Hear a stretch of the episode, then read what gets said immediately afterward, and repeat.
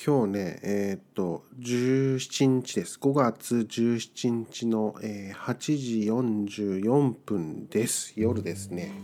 えー、実はね、えー、っと、なんで、この火曜日にね、ツーダラを録音してるかっていうとですね、えっと、金曜日から、えっと、日曜日まで、えタイにいないんですよ、僕。あのミャンマーの方に出かけちゃうので、えー、っと本当はあの木曜日に録音してアップしてとかっていう風に編集してアップっていう形も取れるんですけどなんかねあのまたごたごたバタバタするのも嫌なんで、えー、この空いてる時間に、えー、梅雨だらを取ってしまおうとそういうことで、えー、やってます。でまたですねあのちょっと風邪ひいてます。声が変でしょ。あのね この間のあの夜遊びに行った時ぐらいからちょっと喉が痛くてでえー、っとね尋常じゃないぐらい汗かいてですね熱が全くないんですけどで鼻水が出ててでやっとだいぶ良くなってきて喉も痛みがちょっと引いてきたかな。で今日ちょっとねお腹を壊してて なんか一度にやってくる感じがしますね。でえー、っとまあ あのねだらだらと,、えー、っとやってるとですねまたクレームが来ますんで早速あのお話をしたいと思います。えー、っとなんだっけ。2個出してたんですけど今日はね未来の話をしたいと思います。えー、もう一つがなんか Mac、Mac じゃねえ、Apple か。Apple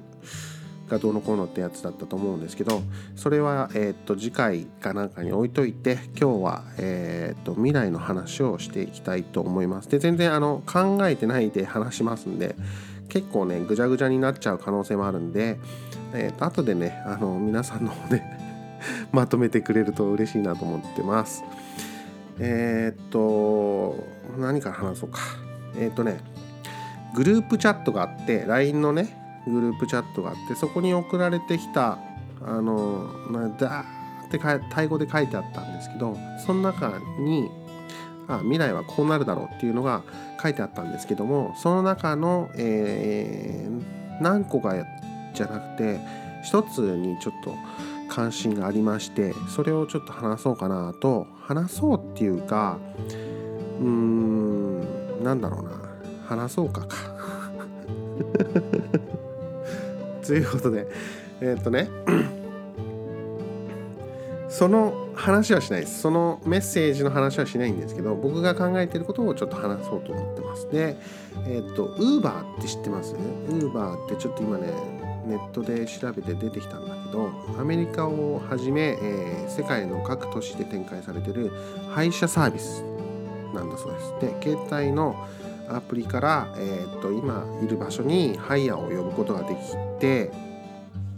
で決済はアプリ内で行いその場で支払う必要がないらしいんですね。でえー、っと日本でもねあのなんか六本木エリアに限定してサービスが開始されたという話がありますね。でまあ日本もこれから普及していくのかなっていう感じもします。で、えーと、タイはですね、えっ、ー、と、なんだっけ、タクシーグラッパーかながあるんですよ。ね。で、えっ、ー、と、近くにいるタクシーを呼んで、えっ、ー、と、来てもらってっていう。でも、え現金はあのドライバーさんに払わなきゃいけないんですけども、それと、それが一つの点です。で、えっと、もう一つの点は、今さ、あの、今っていうか、これからの話だと思うんですけど車が自動になっていくじゃないですか。自動運転なんていうの？装置っていうの？設備っていうの？よくわかんないけど要は自動で車が運転してくれる？車にコンピューターが積んであってみたいな。で目的地まで運んでくれるっていうようなそういう自動運転の技術があるじゃないですか。そのそれがもう一つの点ですよね。でこの点を2つの点をつなぐとですね、えー、僕らが生きてる間かどうかは分かんないんですけど僕が思うにはそのタクシーが無人タクシーに変わっていくんじゃないかなっていう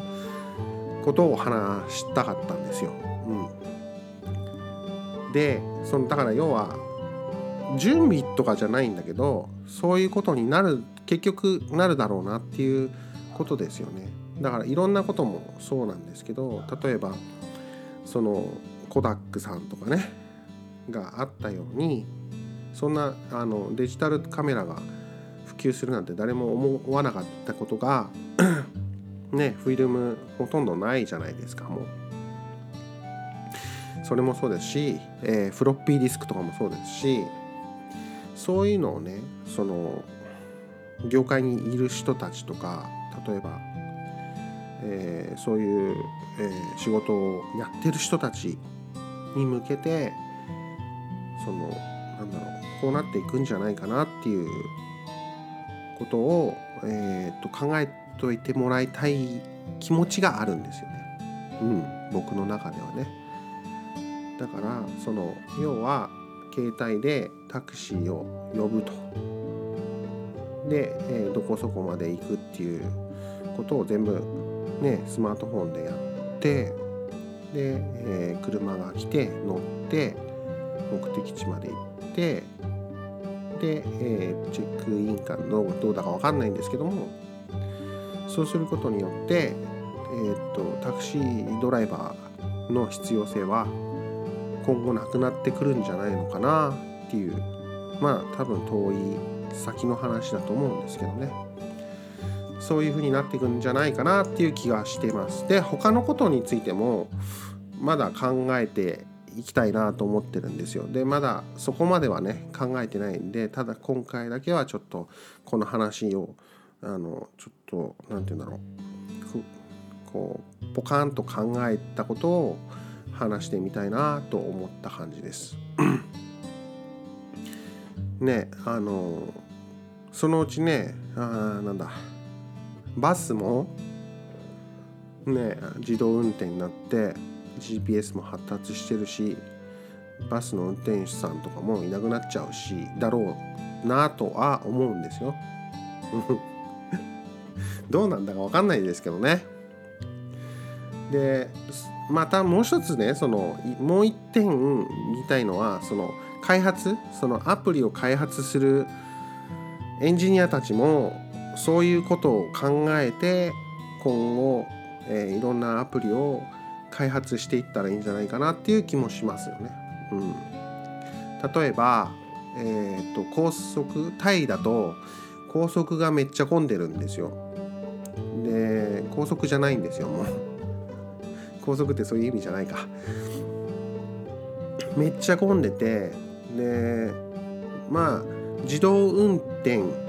および、えー、要は高速に乗ったら自動運転でもいいんですけどそのうちなると思うんですけどね。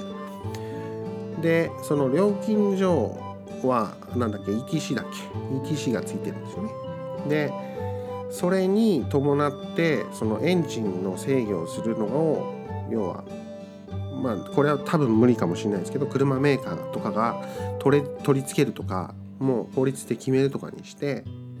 要は料金所を過ぎたらもう自動運転になり